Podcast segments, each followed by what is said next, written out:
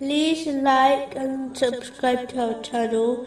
Leave your questions and feedback in the comments section. Enjoy the video.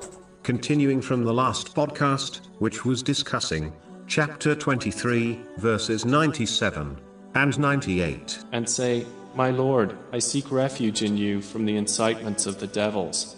And I seek refuge in you, my Lord, lest they be present with me. A narration found in Sahih Bukhari, number 3294, advises that whichever path the second, rightly guided Caliph of Islam, Omar bin Khattab, may Allah be pleased with him, took, the devil would take a different path, meaning, out of fear of him. One of the reasons why the devil acted in this way was because he had little or no influence over Omar bin Khattab.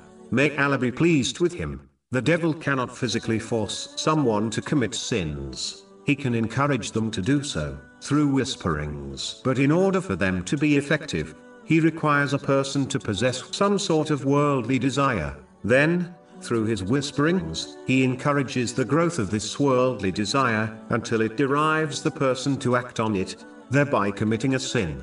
The reason the devil had little effect on Omar bin Khattab, may Allah be pleased with him, was because he had removed worldly desires from his heart. His only desires were connected to pleasing Allah, the Exalted. Therefore, if Muslims desire to minimize the effect the devil has on them, they should remove unnecessary desires from their heart.